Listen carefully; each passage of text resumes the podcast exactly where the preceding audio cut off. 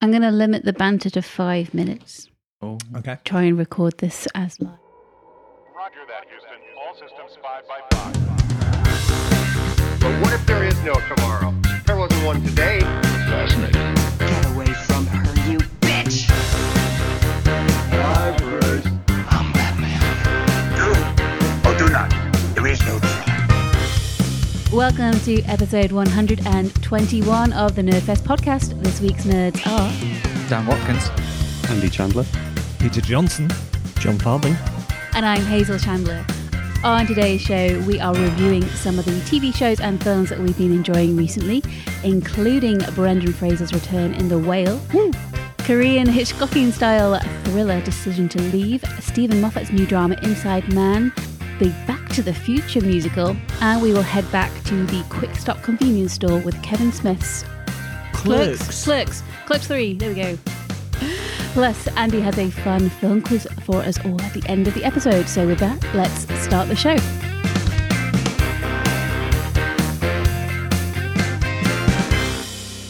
You mean Clark's? Clerks.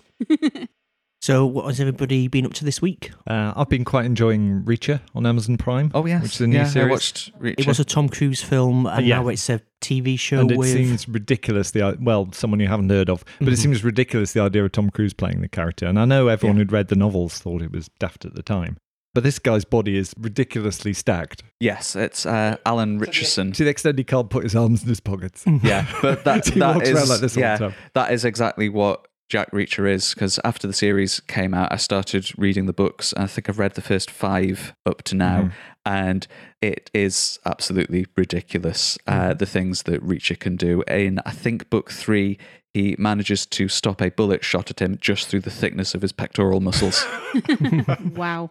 he is so muscly, he stops a bullet. He does take the top of a beer bottle in the crook Yeah. of his elbow in the first episode. And um, the the show is a lot of fun. It's based on the first book, Killing Floor, which is one of the best of the five I've read, and it's just full of really, really stupid things. Like because he's a drifter and he doesn't really belong anywhere. In one episode, he buys a suit, goes and has a fight with someone, takes off the suit, dumps it in the bin, and changes into his drifter clothes again, and the suit just stays in the bin.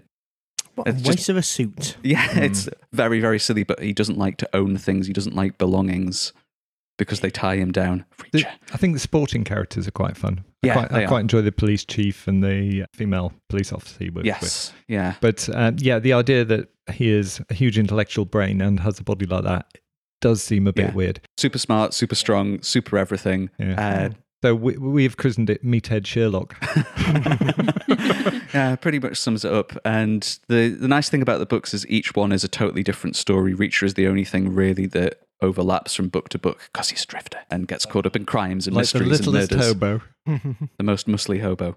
But yeah, it's good fun. Um, I recommend the series as a taste to see what it's like, and if you enjoy it and have fun with it, um, get into the books. Um, one of the little facts at the end of each book is something like every 27 seconds, somebody buys a Reacher book somewhere in the world, and has done since about 1997.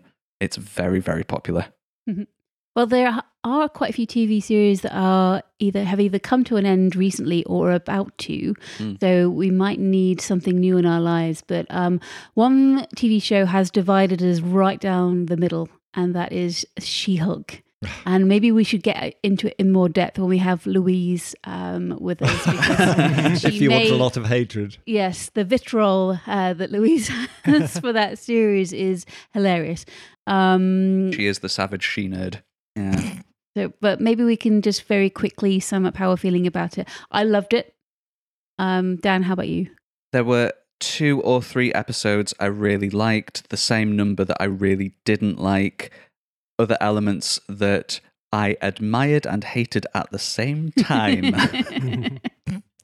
Peter. I really wanted to love it, and I, I feel it has the potential to be brilliant, mainly because she's so good. But it felt like someone within the team had no idea what a story was and how to actually tell a story within half an hour. Because it's like they made a 45 minute thing and then just chopped off the last quarter of an hour and didn't tell anyone in too many episodes. Andy. I liked it quite a lot. Uh, my liking dipped a little bit in the middle episodes as it drifted a little bit and lacked um, a strong, solid through line of a story. But I really like the ending, so overall, it's good. I like the way it went for a Blazing Saddles ending. Mm, yeah, that really worked for me. But I can Mm. imagine some people didn't quite take to that. Jon, yeah, I remember I got a text from you that night at the finale aired saying that was absolutely awful. Yeah. I think Louise may have influenced you. Now, Jon, is that a recommendation from you or not? Yeah, that is, um, I, I think it. I mean, I I liked the little asides to the camera and stuff like that, but just completely breaking the universe at the end. so you dismiss Blazing Saddles for that reason. No, but Blazing Saddles is a singular film, not part of a multi-shared universe where there's everything else going on. And are they not now saying that all the other stuff that's happening in all the other Marvel films and everything, they've acknowledged that it's all. Did you not realise these were TV shows? No, I thought they were, I, I thought they were, they they were documentaries, but does it not cheapen all the other Marvel stuff? You could kind of equate it, as most things, to wrestling a little bit, Mhm. in that you, you require a certain level of suspension of disbelief Mhm. to enjoy something. But if someone does something within a show where they go, none of that was real, this is real, Mm. After the next ad break, you're back to it being not real and you're meant to pretend it's real again, but that thing that just happened was real but wasn't. It muddies it a little Yeah. bit. And on the Blazing Saddles thing, that is my least favourite part of Blazing Saddles. Wow. Even Monty Python and the Holy Grail, where it turns out to all be a history program. It's funny, but Mhm. I'm not a huge fan of the fourth wall break. I admire how daring and how Yeah. far they went with it, because if you're going to go for it, you might as well go all the Mhm. way. But that was one of my larger Yeah. problems with They've She kind- Hulk they've anyway. kind of made it explicit that nothing that happens in the Marvel universe is real. Wi- And Within this the was fi- a surprise to you. But wi- within the fictional construct of the Marvel universe, where you have your suspension of disbelief, they've now destroyed, as Dan said, they're destroying that suspension of disbelief by. You know what Ian May would say to all this? Embrace. yeah, so e- each week we've been posting our thoughts in a messenger group about She Hulk, and I particularly have been having problems with the fact that there are just superpowered people who've been around and everybody's mm-hmm. totally cool with it, and nobody seems to think this is a problem despite 30 odd films and multiple series treating superpowers like a big deal. It's just a thing in She Hulk, and everybody's cool with it. And all Ian had in response was the word embrace. Mm-hmm. Yeah. And I could not. the series lived and died by its lead, Tatiana Maslany, Yes, and she's brilliant. Yeah. Well. I don't think it would have worked with anyone else. I love how strong she was, but I love how vulnerable what she was at the same time. It made her incredibly endearing, really relatable, even though she's a Hulk. I really took to this series and I loved the way that it ended, even though I had kind of think for about 12 hours about whether I did actually like it. I've landed on the side of absolutely loving it, and I can't wait to see She Hulk in the wider MCU and see what she does there. I hope she Mhm. breaks it further, to be honest, Yeah. because it had gotten a bit stale. Yeah, um, Mhm. it felt different, and I like that. This and- is why I love Eternals. The more I watch that film, the more different and completely apart from the rest of the MCU that film feels. You, So you've watched this more than once yeah, I've watched Eternals like three or four times. It is- voluntarily. yeah, it is genuinely top ten Marvel for me. It's re- I really love it because it feels totally different. So I get how you feel about She Hulk because that is how I feel about Eternals, but I don't feel that way about She Hulk. Fair enough. Um, but She Hulk is no longer in our lives. Um, but you know who is, Dan? Is it? Is it Andor? Well, yeah, there's that as well. Because episode six was spectacular. I'm I'm more talking about a certain charismatic individual. Oh no! oh, I know who you mean. He's back and he's hungry. he's yeah, he's not been fed for a year. Oh, guys, somebody feed Phil is back, and I'm just watching this show like I've got a hanger in my mouth. Just But what? What? Sorry. you know, like I'm little constantly airplanes. wide, wide open. constantly smiling. Oh, I see. yeah, so yeah, Food, Food Lovers TV is pretty good Yeah. at the moment because Stanley Tucci's got a new series out competing with Phil, except you only feed Stanley in Italy. Yeah, those, them's the rules. Yep. I hate somebody feed Phil because I hate the TV show. I hate Stanley Tucci in Italy because Louise is just sat there staring at the screen, clearly in love with Stanley Tucci. This is how she Yeah. feels anytime you watch a Nicolas Cage film. yes, Yeah. I believe so. but how could you not be in love with Stanley Tucci? I know, he's I am a he's little bit. brilliant. Yeah. Hmm. So where where's Phil been fed this time? So there's six episodes. We've watched two of them so far. Um, one of them is Croatia, and the other one is somewhere else.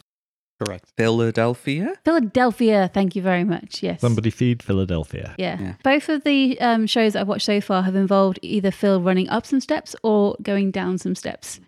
So he did um, for Croatia. Falling or No, Um, for the well, Croatia, Joe, he the first shot is of the stairs in. Oh, you haven't From seen Game it. No, I, I haven't. Does he walk down the steps of shame with John behind him, just ringing a bell, going shame, shame for being himself? Let's just say he doesn't walk down the steps. Okay. Is he naked? He, he gives some advice for anyone who has to do the walk of shame, like Daredevil, on how they might want to attempt it. Right, shall we get on to our recommendations? Yeah. How much time was that? Too long. We were being timed. Five minutes exactly. Wow. Was that a um, party quirks five minutes? yeah.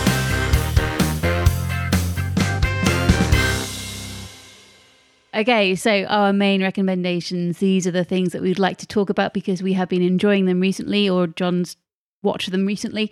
Uh, where shall we start? Well, I can start with one that does actually include Stanley Tucci, Oh. Yeah, let's always start with one that includes Stanley Tucci. and that is Inside Man, which is Inside, although he said inside Stanley Tucci. only in Louise's. It's like Inside Fever Out, but all the emotions are just different kinds of pasta. yeah. Um, this is a new four part series written by former Doctor Who showrunner Stephen Moffat, which stars David Tennant and Stanley Tucci, who brings a real touch of star quality to it. He plays a former law lecturer on death row in the US for killing his wife. In one of those strange scenarios you wonder if it only happens in fiction, he gives advice on cold cases from his prison ward. In each of the episodes, he's brought a crime puzzle to solve. Uh, Jon, does this sound plausible to you Mm, from a legal standpoint? Not really. It, it sounds like that terrible. I mean, it sounds a little bit like Silence of the Lambs, but it Yeah. also sounds a little bit like that terrible show with Michael Sheen from a couple of years ago. Oh, He was a serial killer. His son was an FBI agent, and one big puzzles his dad to Yeah. solve. I remember that, Yeah. but I forget the name. So it keeps cropping up in fiction, but yeah, I don't believe it at all in real life. Meanwhile, David Tennant plays a suburban vicar back in England. One of his parishioners asks him to hide a USB drive as he's terrified that his mother will find it. The vicar's son lends that drive to his maths tutor, who discovers it contains child porn. She hmm. speaks to Tennant, but he can't say where he got it from, and he ends up claiming it's his before he knows how bad it is. And she believes that he's just covering for his son.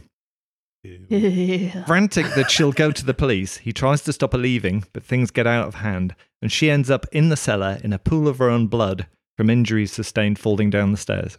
That escalated quickly. It did. And that's all in the first episode. Wow. Yeah. Oh. So this is a twisty turny kind of a drama. It is, yeah. So the story arc plays out over four episodes as we follow him and his wife trying to decide what to do about the situation. And the case of that missing tutor is brought to Tucci, and he tries to piece together remotely what happened. It's an entertaining show, although it stretches the bounds of incredulity in places, as you can probably tell.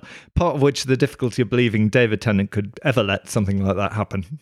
You know, I, it's David Tennant. I, can't, I just can't imagine that happening. And it does contain the line, because I'm a fucking vicar, at least one too many times. Sold. They're the worst type of vicars. Yeah. uh, it was all filmed in the UK, and they only got Stanley Tucci because he was stuck there due to a COVID lockdown.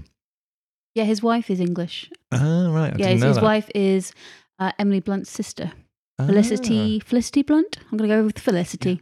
I Okay. believe they met when Tucci was doing The Devil Wears Devil Wears Prada. Prada. hmm Oh, that's interesting. Stephen Moffat's, of course, famous for writing some great Doctor Who episodes like Blink and The Empty Child, and showrunning all the way through the Matt Smith and Capaldi years.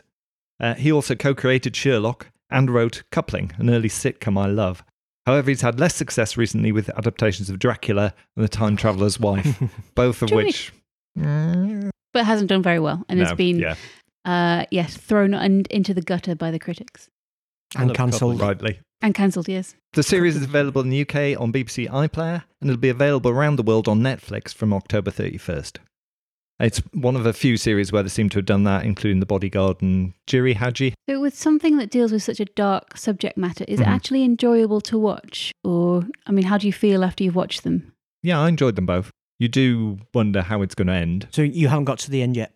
Uh, I have. Oh, It's, okay. it's only a four episode series. Yeah. Uh, but you do want them to get Mm. out of it, even though they've got themselves in that stupid situation. And meantime, also, you have Tucci solving one of those little sort of puzzle box cases. So there's kind of like two different speed things running at the same time. Uh, but yeah, it's good fun, I Yeah. think. It sounds like two shows wedged together a little bit. Does the interaction between the Tucci storyline and the Tennant one? Uh, yeah, there were there were perhaps times I wanted to stay with the Tennant storyline because that was Mhm. the more immediate one. But, but still, I was happy with it. who doesn't want to see Stanley Tucci? Anyone? no, No just one- uh, dead air to that because Yeah. who who would ever disagree with such an idea? Yeah, no, this sounds fun. I've seen adverts for it. I've heard a couple of reviews. Yeah, I feel like I should get onto this one and add it to the watch list because it sounds suitably twisty turny dramery, Yeah. which is kind of what I want. I I don't want slow burns or anything like that. What's your favourite Stephen Moffat adaptation, and where would you rank this one compared to that? I think my favourite of the things he's done is probably Sherlock. The pilot of Sherlock in particular is Oh. brilliant. I mean, I, I really liked his tenure in Doctor Who as well. I thought it was really good there. And coupling, even though it was a sitcom, it would do things like have two different storylines where you were seeing events that were happening three hours apart, a split screen, and weird little things like that that totally break what you'd expect out of a sitcom. And he found excuses to work a Dalek in and other other things like that. So you could tell he was a fan before he started doing Doctor Who stuff. As long as this is better than his Dracula, then Mhm. be fine. That was such a. The first episode of that was great No, it wasn't. compared to what happened afterwards. Yeah. I never got that far. I only watched Yeah. the first one and thought it was the most appalling pilot Drek I'd ever watched. Mhm. Um, so Well- I can only imagine how bad two and three were. How does um, Stephen Moffat's Dracula compare to Francis Ford Coppola's Bram Stoker's Dracula? I would probably take Francis Ford Coppola's Bram Stoker's Dracula over that one. Whoa. Whoa. Yeah, it's an excellent. That's an excellent Victorian English accent there, Andy. is that the movie title with the most possessive apostrophes, or is there anything worse than that? That must be the winner. I know there was Kenneth Branagh's William Shakespeare's Hamlet at one point or something like that at one point. They all sound like a sort of naked gun rip-off version of something, don't they? So, how many Tucci puzzle boxes where the answer is always Stanley Tucci out of 10? yeah, I'd give it a good solid eight. At any point, does Stanley Tucci solve his puzzle box and Pinhead appear and tear everyone's soul Uh, apart? sadly for you, no. Should we move on to something a bit lighter, fluffier?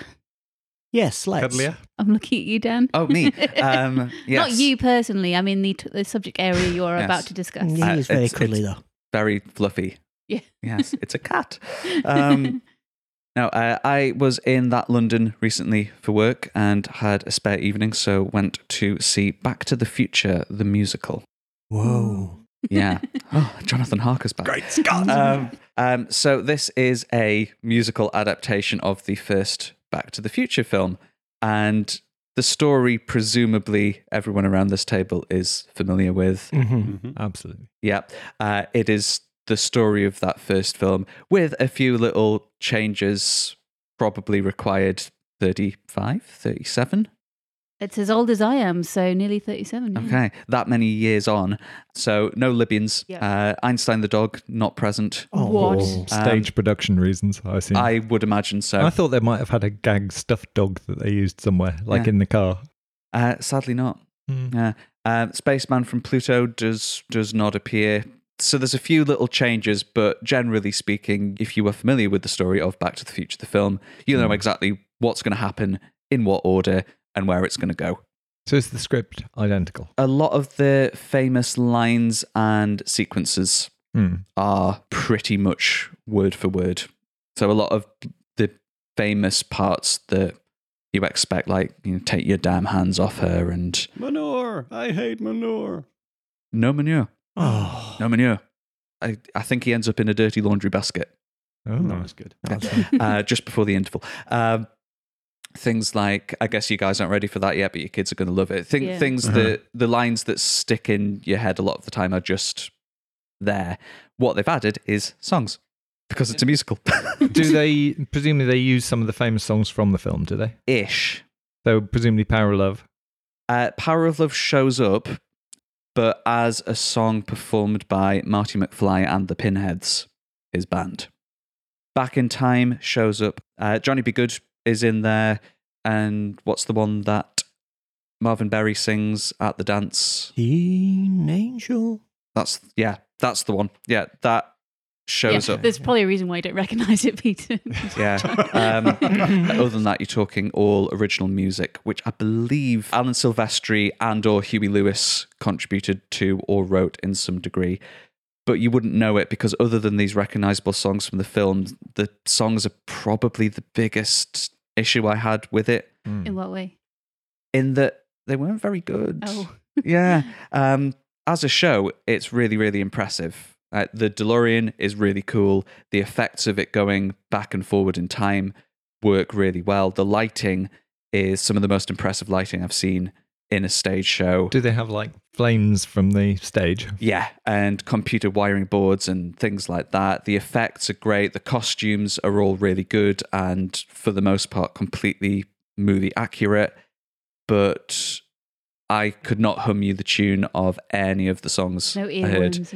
Earworms in there. Not a one. Mm. Um, there were a couple of good songs in there. Um, Goldie Wilson, future mayor of Hill Valley, he gets a good song. As a show, it's impressive. As a musical, it wasn't very to my tastes, let's say. I think it's that the songs didn't seem to have much of a character to themselves. So it was like, we are making Back to the Future the musical. We will do Back to the Future, and we need to stick in a song here, here, and here. And just very generic, very basic musical songs. I sort of compared it a little bit to an improvised musical where a character in a scene says a line like, You've got no future, McFly. And the musician off stage goes, Oh, that could be a song, and starts the piano. And they start singing with the first line being, I've got no future. And that's the theme Mhm. of the song.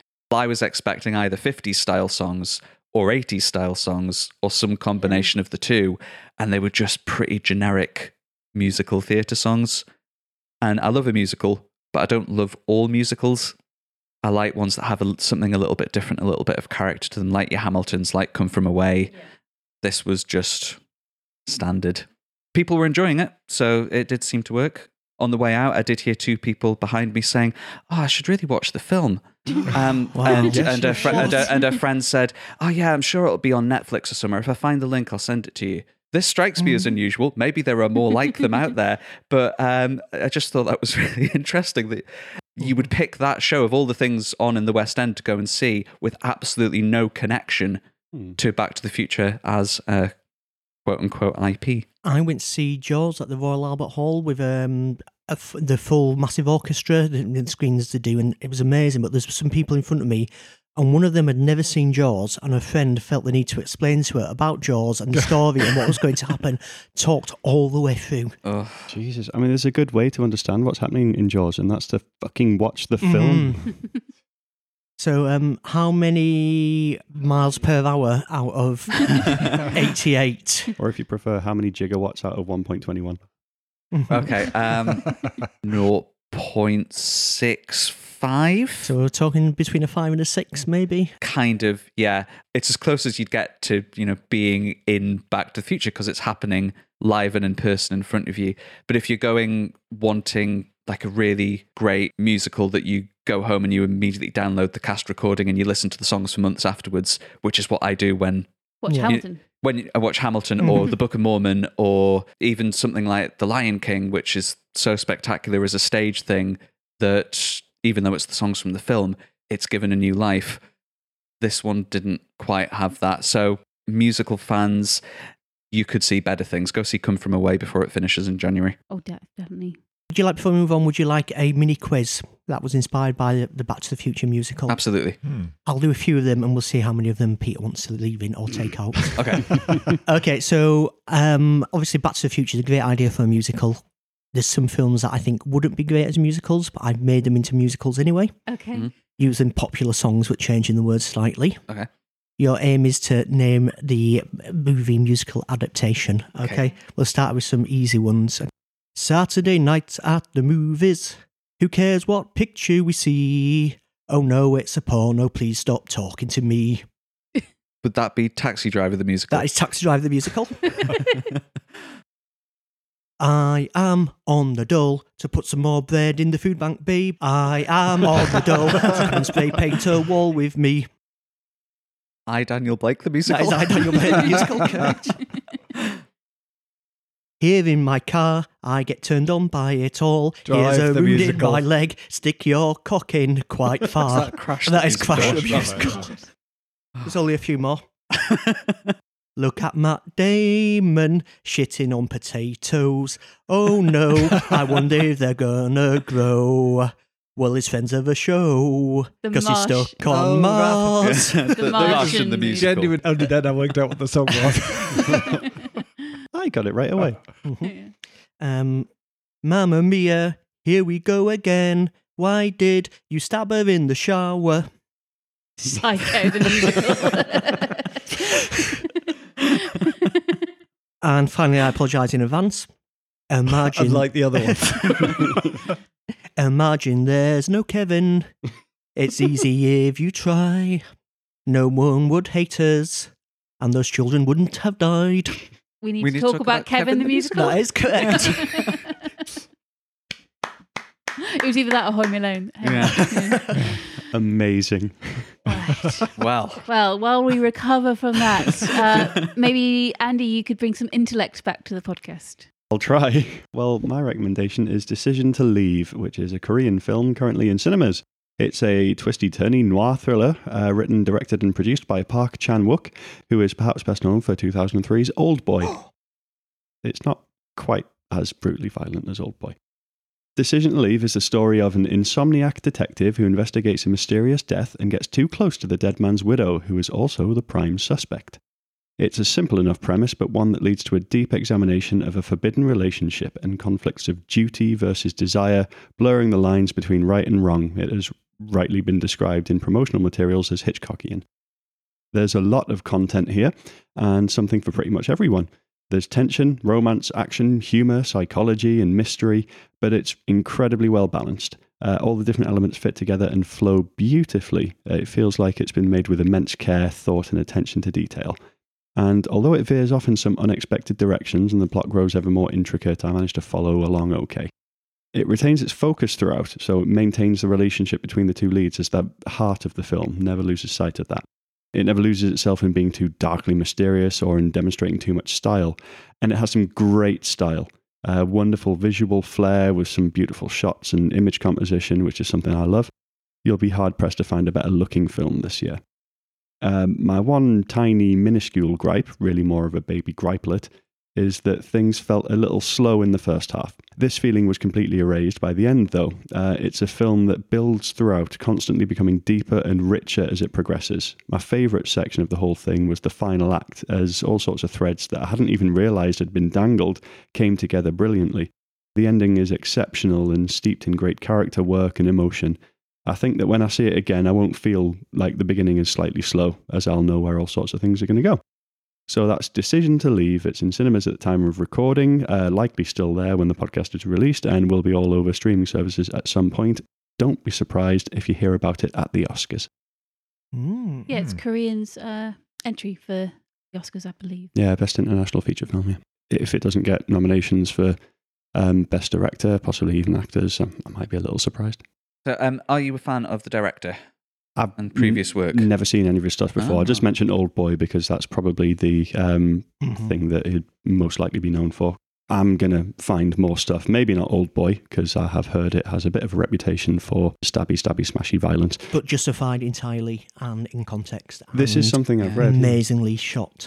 Yeah, Hmm, I think Old Boy is probably the reason for all of the stabby, stabby violence of films of the past 20 years because it did it so well and so stylishly that all the directors wanted to be like Old Boy.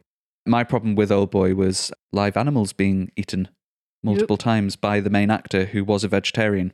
Mhm. Ooh, And- And also a Buddhist, but apparently he apologised to the animals before eating them. Yeah, which, yeah, that uh, unnecessary didn't actually need to Mhm. happen. Hmm. And it's got a cracker of a twist. It Mm. does, yeah. Yeah, Which but- you've now spoiled by causing people to anticipate it. Mhm. Yeah, um, Park is one of the top Korean directors in Europe, anyway, in terms of reputation. It's sort of him and Bong Joon Ho. So there'll be some really, really good films for you to discover, I'm sure. There's one on Mubi, of course, um, called The Handmaiden, which is by him, and uh, it's apparently very, very good, and I intend to check out. It's amazing. That one that you've just described sounds closer in tone, I think, to The Handmaiden than Mhm. something like Old Boy or Sympathy for Mr. Vengeance, Mhm. like the did, older ones. did he do Stoker as Stoker was an him as English well. language film? Yeah, That's that's supposed to be excellent. with Nicole Kidman, I Mhm. think. Yeah. Yeah. I really enjoyed it, but I have to confess I didn't follow along quite as well as Andy did. It, it I, I lost a couple of threads because there are quite a lot. When everything got revealed, I was a bit, little bit confused, but it didn't kind of detract from the acting and just how amazing the film was shot. Um, I did also feel it was slightly on the long side. I think it's about two hours twenty minutes. Yeah. Still very very good. Good. Good then. Which Hitchcock film would you compare it most to? Um, I've got vertigo in my head. Sorry, and it's quite a high chair. but a little bit of Vertigo, maybe some Psycho. Mm. Hmm, As somebody, I mean, Park Chan Wook is one of my favourite directors, and now you're comparing it to some of my favourite films, so I may have to check this one out. Yeah, do. How many Draw on all the Korean stereotypes you know, Dan. how many Mubi accounts out of ten? Oh, excellent. Well done. um, I will give it nine Mubi accounts out of 10. It's a lot of Mubi accounts. Do you It's- need that many? Oh, but just in case, you know. Okay. yeah. Hazel, what have you got? So I would like to recommend what has been heralded as the Renaissance, and that is the return of Brendan Fraser in Darren Aronofsky's film The Whale. Was that was that an excited noise or a whale So, noise? Number 23. Just seemed appropriate. On the subject of whales, after Andy's Buffer Bluff two episodes ago, oh, yes. I did watch The Island at the Top of the World where the whales go to die. Do you enjoy it? It's remarkable. Oh, wow. It's abs- yeah, it's everything you could want from yeah. From a 1973 Disney movie. I know. I was Yeah. convinced, I mean, spoiler for the episode, I was convinced that was a bluff because Andy loves blimp so Mhm. much. Yeah, not only was there a blimp in it, but it is a famous blimp that I have seen in real life. It's Wow. the Hyperion that you can see in Discoveryland in Disneyland Paris. Yeah. And that's the film it's from, and that blew my mind. So I thank Andy for his whale before bluff, and now I would like to hear about another whale. Okay. Yeah. Well, I went to a preview of The Whale as part of the London Film Festival, um, and it is a film that got to me on quite a few levels. So it's all set in one location, and I love films like that. I absolutely love them. It is adapted by Samuel D. Hunter from his own 2012 play, and it does have quite a stagey feel to it. Um, so we are in Charlie's house, and Charlie is played by Brendan Fraser. We never leave the house, which is kind of mirrored by the fact that Charlie hasn't left the house in years. Uh, he is £600. Uh, he is a teacher of literature and he teaches his students remotely and he always keeps his camera off, claiming it to be broken. So the film takes place over the course of seven days. And on the first day, Charlie experiences, uh, I think, was a, a heart attack. Um, and his nurse, Liz, who is uh, brilliant, uh, played by Hong Chau, good friend of Charlie's, comes over and she's very, very, very concerned about his blood pressure warns him that he might not make it to the weekend and urges him to go to hospital. Charlie refuses. So, over the week, Charlie tries to reconnect with his daughter, who he hasn't seen for eight years since he left her and her mother. It turns out that Charlie is gay and found the love of his life in uh, his partner, Alan. Alan is no longer around, and we learn what happened to him later on in the movie and how it connects to Charlie's current appearance. Now we see the guilt that exists within Charlie over a number of things, none more so than what happened to his family and how his daughter has seemingly become. I, I, I would call her a monster. He doesn't see her that way, uh, but his efforts to try and connect with her on any level, um, and that includes bribery, they're quite heartbreaking to watch. He's a very wounded individual, and it's played so, so well by Brendan Fraser. I felt so connected to his pain, and you know, at the same time, I felt that he was just he was just so lost. But ultimately, I knew, kind of knew where the film was heading. But the final act is still it's it's astonishing to watch, and the main performance, I think, comes from Brendan Fraser's eyes. Like you could see the pain in his eyes, but he's got wide, like childlike eyes as well, so you could kind of see he was scared, fearful, and wondering what was going to happen to him. The pace is quite slow. I will admit there was a section in the middle where my attention wasn't quite 100%. There's a storyline where um, a Christian evangelist from the church of which Charlie's partner was a member kind of knocked on the door, and there's a kind of section around him. It didn't quite work, but um, when the emotion kicked in again and we learn a little bit more about Charlie's story, just so so powerful to watch and i did become quite overwhelmed with emotion by the end of the film So ultimately, it's a story about uh, guilt, regret, wastefulness, not a barrel of laughs. Now, I've not seen many Darren Aronofsky's films. I know that he's a director that can handle very, very dark subjects. Uh, the one film I have uh, seen is The Wrestler. Great film. Yeah. This has a lot of similarities to that. Putting his body through a hell of a lot, even though he knows what he's doing, may ultimately kill him. Yeah, in tone, it's, it's very, very similar to that. The Whale had its world premiere at the Venice Film Festival in September and it received a six minute standing ovation. And I remember watching that clip of Brendan Fraser uh, reacting to it with like so much emotion and watching it knowing that he's had such a incredibly tough decade as an as a as a person. It really did pull at the heartstrings. I don't know whether that affected my viewing of the film. It probably did. Um, but yeah, I found it very moving. I've seen some reviews which have called the film's premise dehumanizing. I think it was Vanity Fair who said it, the film was meant to be a poignant consideration of guilt, sexuality, religion, and remorse, but we only really know that because the movie shouts it at us. And I, I didn't feel that way at all. I thought it was quite subtle. And for me, because of the structure of the film taking place over seven days, it was basically a man coming to term with everything that he regrets, everything he hates about himself, and what the world has done to him too. I didn't think it was shouting at all. So Agreed. Yeah. yeah, The general consensus of the reviews that I've seen, kind of along the lines of Brendan Fraser's amazing in it, but the film itself isn't amazing. So you you disagree with that? I think his performance is the first thing I would mention about the film Mhm. if I was to sell it to anyone. But uh, I, I think that it's the premise, the story, the directing is worthy of that performance.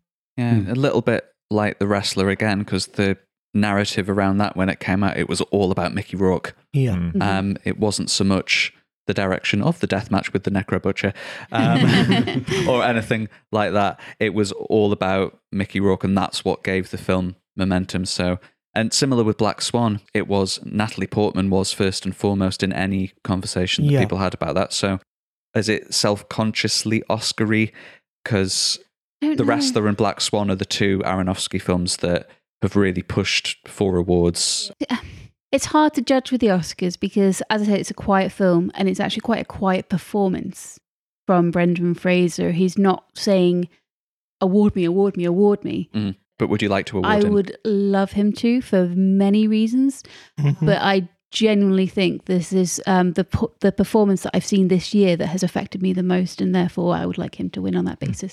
I'd say that the film outside of Brendan Fraser is good, um, and he is utterly outstanding. Completely compelling performance. Um, yeah, uh, he's he's just got so many different levels, and he kind of accesses them subtly. And I really love Brendan Fraser because of the Mummy, obviously, Mhm. um, Yeah. and and all of the shit he's gone through, and it's wonderful um, that he's he's he's back on top now. And um, going into the film, I really really wanted to love it, and I wanted to love his performance. And I, there was a little flea in my head saying, "But oh, but but he was this, this action star. I've not seen him in this kind of film before, really. George of the Jungle, I think you'll find, was a serious introspective Yeah. look at colonialism. Yeah. Very possibly. no, it truly is that good. It really is phen- phenomenal. And obviously, very different kind of performance. But Mm. where does it rank among the best Brendan Fraser performances? Because he is amazing in The Mummy. He is similarly amazing in Airheads, a film I will defend to the death. um, You may have to. It's great. It's brilliant. Airheads is fantastic. Um, but is you know, is this one of the things that you would look at and go, that is the best thing he's done? Yeah. I think I would, and we have seen The Mummy recently on the big screen. The- I think they're very different films, Yeah. but that shows the kaleidoscope of his talent. Mm. It's a lot better than that uh, Liz Hurley was it the- where he Oh, plays Bedazzled. Bedazzled? Yeah. Yeah. Dazzled? Yeah, Yeah. So, Um, how, how many uh, well-deserved little gold statuettes would you give him out of ten? I'm gonna go nine. That's pretty good. Yeah. Andy, And- what would you? I'd probably give the film eight, and I'd give him twelve out of ten. Oh, well, that's pretty good. Like with everything that exists, there was I saw backlash tweets Mhm. to this film with people calling it fatphobic and accusing it of fat equals bad Maybe and it's point, pointing out reviews where the reviewer just had to stick in a Jabba the Hutt joke and That was things, the Guardian. That thing- was Peter Bradshaw. things like that. Yeah. Where do you stand on? It's a tricky subject matter, but the film is not about his obesity per se. It's not. it- It's about him as a person. Mhm. I Mhm. wouldn't call it dehumanizing at all. No, I think if if anything, it's it, it makes him very very human. If you were going to compare it to the Nutty Professor, the Eddie Murphy film, would, would you say it's it's it's more considerate than that or less? Not going to dignify that for the response. right, Jon, bring us home Yes. with your recommendation. Yeah, Jon, bring us down. So, um, the intriguing career of Kevin Smith, who Mm. has become maybe more of a pop culture icon and personality than he is known as a filmmaker more recently with his podcasts and various offshoots. And, you know, he's, he's, he's a man that is n- never off social media. And this is Clerks 3, which is the third in a trilogy, starting with his first film way back in 1997, I want to say. 94. 94, God. but sort of kind of a, a scrappy black and white made using his father's credit cards and selling his comic book collection film. That became, um, I think it was one of the films that really put Miramax on the map as well. It was one of the, you know, their first big breakout hits. He then went Hollywood with Mallrats, and that didn't work. Went back to Independence with Chasing Amy. Then we got Clerks 2 in 2006 which was a sequel but in colour, set in a fast food restaurant in the main rather than in a, a quick stop convenience store. Didn't really work, but it was nice and uplifting. And we ended with Dante, who is uh, the main character, the, the quick stop worker, looking forward to his new life with Rosario Dawson and a, a really, really optimistic ending. Been trying to make Clerks 3 for about 10 years now. There's a couple of scripts that went by the wayside. And then about three or four years ago, Kevin Smith had a massive heart attack. Apparently, it's known as the Widowmaker, Yes. and you have a 20% chance of survival. And he luckily was one of those 20%. So he came out kind of with a new outlook on life. Very, very grateful that he'd survived, but also the films that have come since have been a little bit more saccharine, somewhat, and cloying, I would say. So then we have Clerks 3. Uh, the plot of Clerks 3 involves the main character having a heart attack, realizing that his life isn't what it wanted to be, and then decides to make a movie about his life in the convenience store. And is Rosario Dawson still in the picture? Let's just say Alien 3. Oh, Uh, Ah. Yeah. it's his most personal film. the original Clerks or this one? I think the the whole series is. They're very personal to him. It's kind of his life story. And they are generally kind of more grounded in a, a reality than some of the other films like the Jay and Silent Bob Strike Back and the, the things like that. that one where Justin Long becomes a walrus. Yeah, that's a really good film. Tusk. Good, good album as well. Everyone hates Kevin Smith's Jersey Girl, but I love that. I, I didn't mind Jersey Hmm. Girl. Yeah, Uh, that's a really alright, grounded yeah. film. Uh, Jersey Girl got caught in um, The Ben Affleck, Jennifer, yeah, benefit Jennifer thing, didn't it? Yeah. So we have the two characters, actually, the two lead characters, Dante and Randall, who are who have worked together behind this convenience store for ages. Randall has a massive heart attack, decides that he's going to make a film set in the store. And then what we get in the middle is a really 20 or 30 minute sequence where they're just refilming bits from the original Clerks. Right. And the jokes and the bits of film from the original Clerks are so much better than the things that are in the new one. It's kind of a little strange. But then you find out that Rosario Dawson died in a car accident whilst pregnant with Dante's unborn child.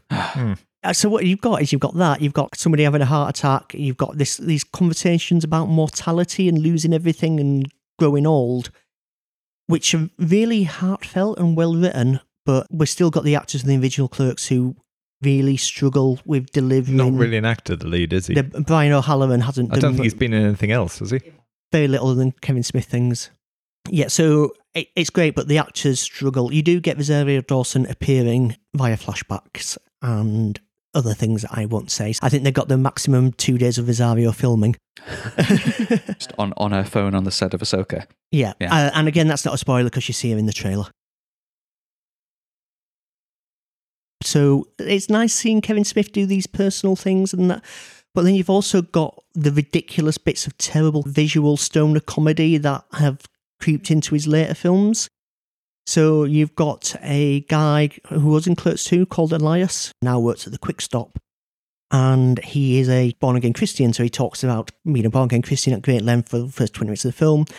And then, as a result of Randall having a heart attack, he denounces God and becomes a Satanist Uh-huh. and spends the rest of the film walking around while all this, you know, heart-rending stuff is going on, dressed in a increasingly ridiculous set of outfits with like goth makeup and pomodors and upside down crucifixes and stuff, and making all these Satanist comments, whilst he has his own little silent psychic called Blockchain Coltrane, who is investing money in cryptocurrency by selling virtual kites with Jesus on.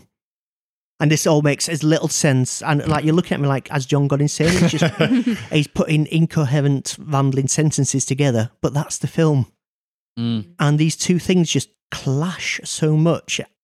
It's like he walks the edge of having something like emotional to say and serious to say while still being funny, but can't quite commit to that. Like he, he doesn't have the courage of his convictions. He has to put in these ridiculous visual jokes and annoying characters. Is- It doesn't feel genuine, even though it's a deeply personal That, film. that's the thing. No, I think uh, th- th- it, his stuff does feel genuine. It's that he, he kind of wants to have his cake and eat it. Right. Okay. Uh, which is Can't do that. Not- not with his after a heart, heart no. After a attack, heart no. attack. So uh, yeah, it's it's a it's a real hodgepodge mess of a film. And again, there's some beautifully written bits and beautifully written scenes Then, but then fucking Satanist Trevor turns up and starts doing a comedy dance until re- re- realizes they've won loads of money in cryptocurrency and starts throwing wads of notes around. It's That how cryptocurrency works. apparently so, yeah. So I'm, I, I don't know. I genuinely don't know where I am with it. I kind of watched it and at the end hated it. And then I kind of slept on it overnight and I kind of started to think about what he, some of the things he was saying and the, the more personal bit, and and I hate it less. So I think it's a it's a noble failure. You came very close to an actual recommendation there, Yeah. Jon. It's a recommend. It's a just got rid of. Uh, there's just bits in it. as- There's some of the worst things he's ever done, and also some of the best things he's ever done in the same film. so we're somewhere between a zero and a 10. Yes. Right, we've narrowed it down then. Yes. Um, I'm going to. I'm going to give it a high seven. Seven then.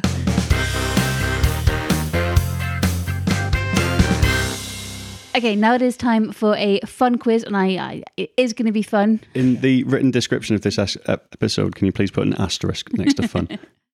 Um, Andy has devised a movie-based quiz for us. So, Andy, take it away and explain the rules. Okay, so this is another homage to Richard Osman's House of Games, and we've taken one of their rounds, and it's incredibly similar to ones we've done before. So I've taken the title of a film, I have added a single letter to that title to change the title, and then I've written a new synopsis for my new film, and you have to tell me what the title is. For example, if I said, Earth's mightiest heroes unite once more to steal a herb commonly used in stuffing from an evil robot, you would answer with Avengers Sage of Ultron. Yep. That's the level we're Okay. working at, okay?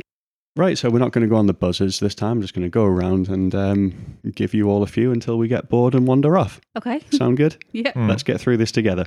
So let's start with Hazel, why not? Let's do it. A plucky band of rebels seek to free the galaxy from the clutches of evil wolf creatures from Middle Earth. You, you, you, Dan's nodding. So I'm like, I've got two films in my head now. Wash them together. Star Wars. Wars. Star Yeah, Wars. that's it. Yeah, that's it. That's correct, Hazel. I'm disappointed in myself that I didn't get that sooner. Jon, um, Timothée Chalamet is too stupid to survive outside on the desert planet, so he has to sit in the corner wearing a pointy hat instead. Uh, Dunce. Correct. Peter, Okay. Ingrid Bergman walks into her old Flames Moroccan gin joint looking for an actor to play a green skinned electric mutant in an upcoming Street Fighter movie. I've got this one. Uh, I don't know. Hand over to Jon. Casablanca. Say again? Casablanca. That's the name of the original film. Add a Cast- letter. But it's with a K. Correct. Dan gets the point. Oh no, yeah, but I was putting a Blanca. K in C K A. Ah, no, no. See, I've added a, added a letter. I've not changed a letter. That's that's what makes it a completely different quiz to Ah. Peter's on the last episode. I see. I hope you're all recording your own points because I don't have paper or pen or I get the Star Wars a point. memory. I get. You- oh, you getting mine? I, no, That, that was you got that. Because, yeah, I also, I mean, I was- I think I it was, was- a joint effort done. yeah. It was a rhetorical question to myself when I was asking. Or was it? Yeah. Yeah. But you just decided to give me the answer. So That was that was evident. that was very don't, think, generous I don't think we're counting Score anybody. yourselves. All right. Uh, Dan, uh, a killer cyborg is sent back in time once again, this time to give his opinion of an Olympic gold medal winning British diver. Sport one. Diving's not a real sport, though. Tom Daley, Genisys. I don't- Nope. You've given me a sport question. Not fair. You, you got the relevant part of it, though. A killer cyborg is sent back in time once again, this time to give his opinion of an Olympic gold medal winning British It's diver. a Terminator. Yeah, that's but two. Yeah. Terminate. Shall we throw it open? Diving board.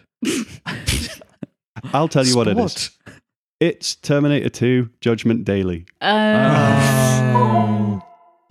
yeah. Yeah. Hazel, after being defeated by Thanos, the remaining heroes spend more than three hours trying to glue their chess pieces back together. Got this one. Yeah. Uh-huh. So the film is Endgame. I don't know the rules of chess. You don't need to. It doesn't No, have to be chess.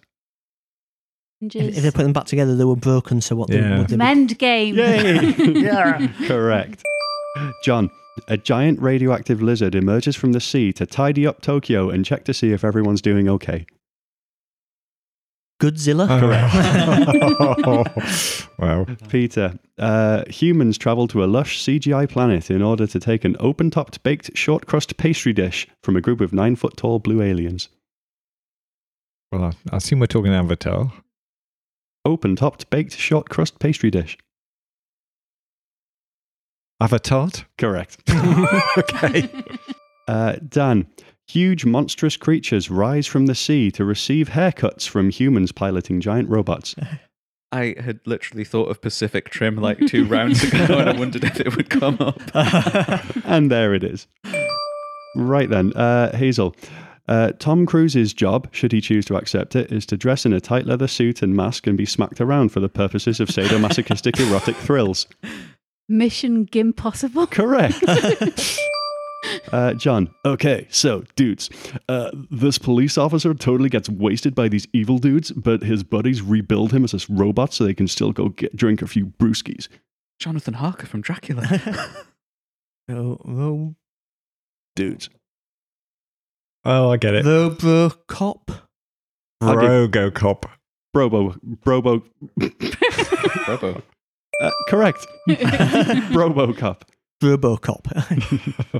Uh, Peter, one summer, a group of kids work together to destroy a shape shifting monster that usually appears to terrorize them in the form of a giant breast. Oh yes. Yep. Oh, it did. Yeah. Dan, um, Vin Diesel drives really fast to get to the buffet, but is angry to find there isn't much food left. Oh. yeah. We know the So, film. yeah. Well, it could be one of ten. I think one. Assume it's the first. Big yeah. one. The Fast and the Furious buffet. oh yes. Yeah. Yep. Yeah. Got it. The Feast and the Furious. go. Correct.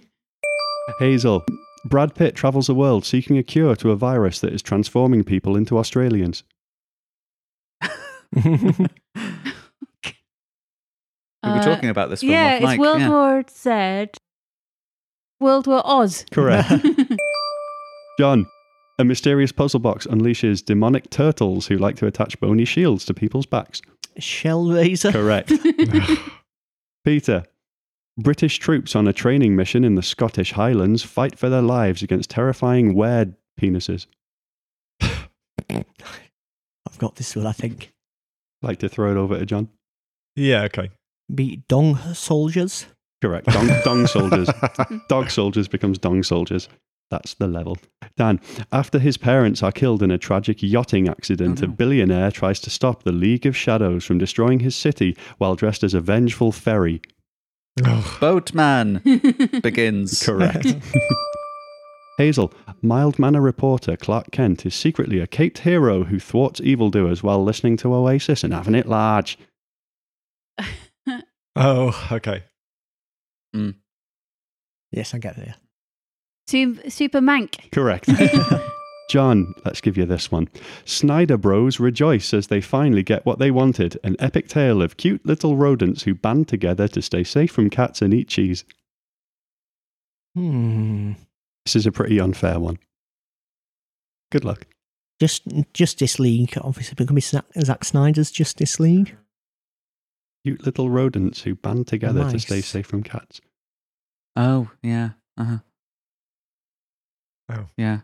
Meese. Oh Just yeah. mice. yeah, yeah, yeah, yeah. I'm going to pass it. I'm afraid.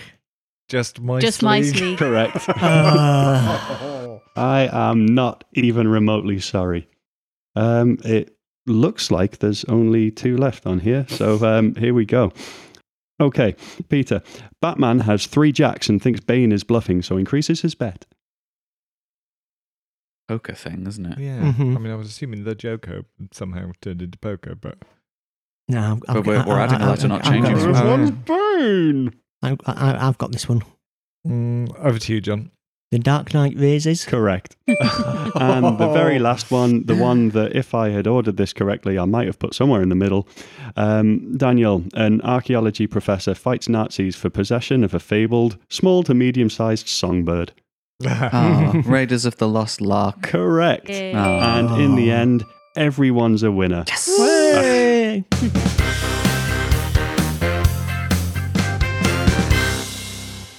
That is all for today's episode of Nerdfest. Thank you so much for listening. You can keep up to date with all of our goings on on our social media channels. We're at Nerdfest UK on Twitter and Facebook. And if you like the episode, please do leave us a review. I promise you it will be worth your while because Jon has something very lovely that he's going to do for you. Um, I have, yeah. Um, I mentioned earlier some bad ideas for movie musicals, and you've got some little snippets of them. Um, but you will get the first full length performance of the West End musical adaptation of Hellraiser 5 Wow. performed to you in person. What an exclusive treat. Until next time, you've been listening to A man who doesn't need roads. A man who can't wait to see Shellraiser 5. A man who's living proof that you can have brains or muscles, but sometimes you have neither. A man who appreciates the irony of somebody else being unable to say something emotional without undercutting it with a terrible joke. and a woman who thinks that if Brendan Fraser doesn't get the Oscar, I will eat all three of my Oscar sweepstake hats. We'll see you next time. Bye-bye. Bye.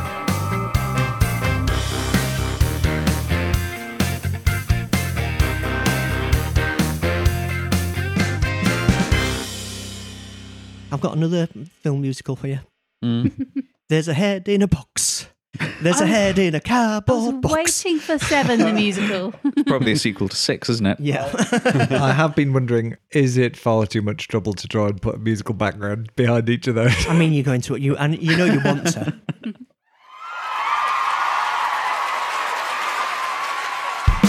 I am on the dole to put some more bread in the food bank, baby. I am on the dole, so come and play paint a wall with me.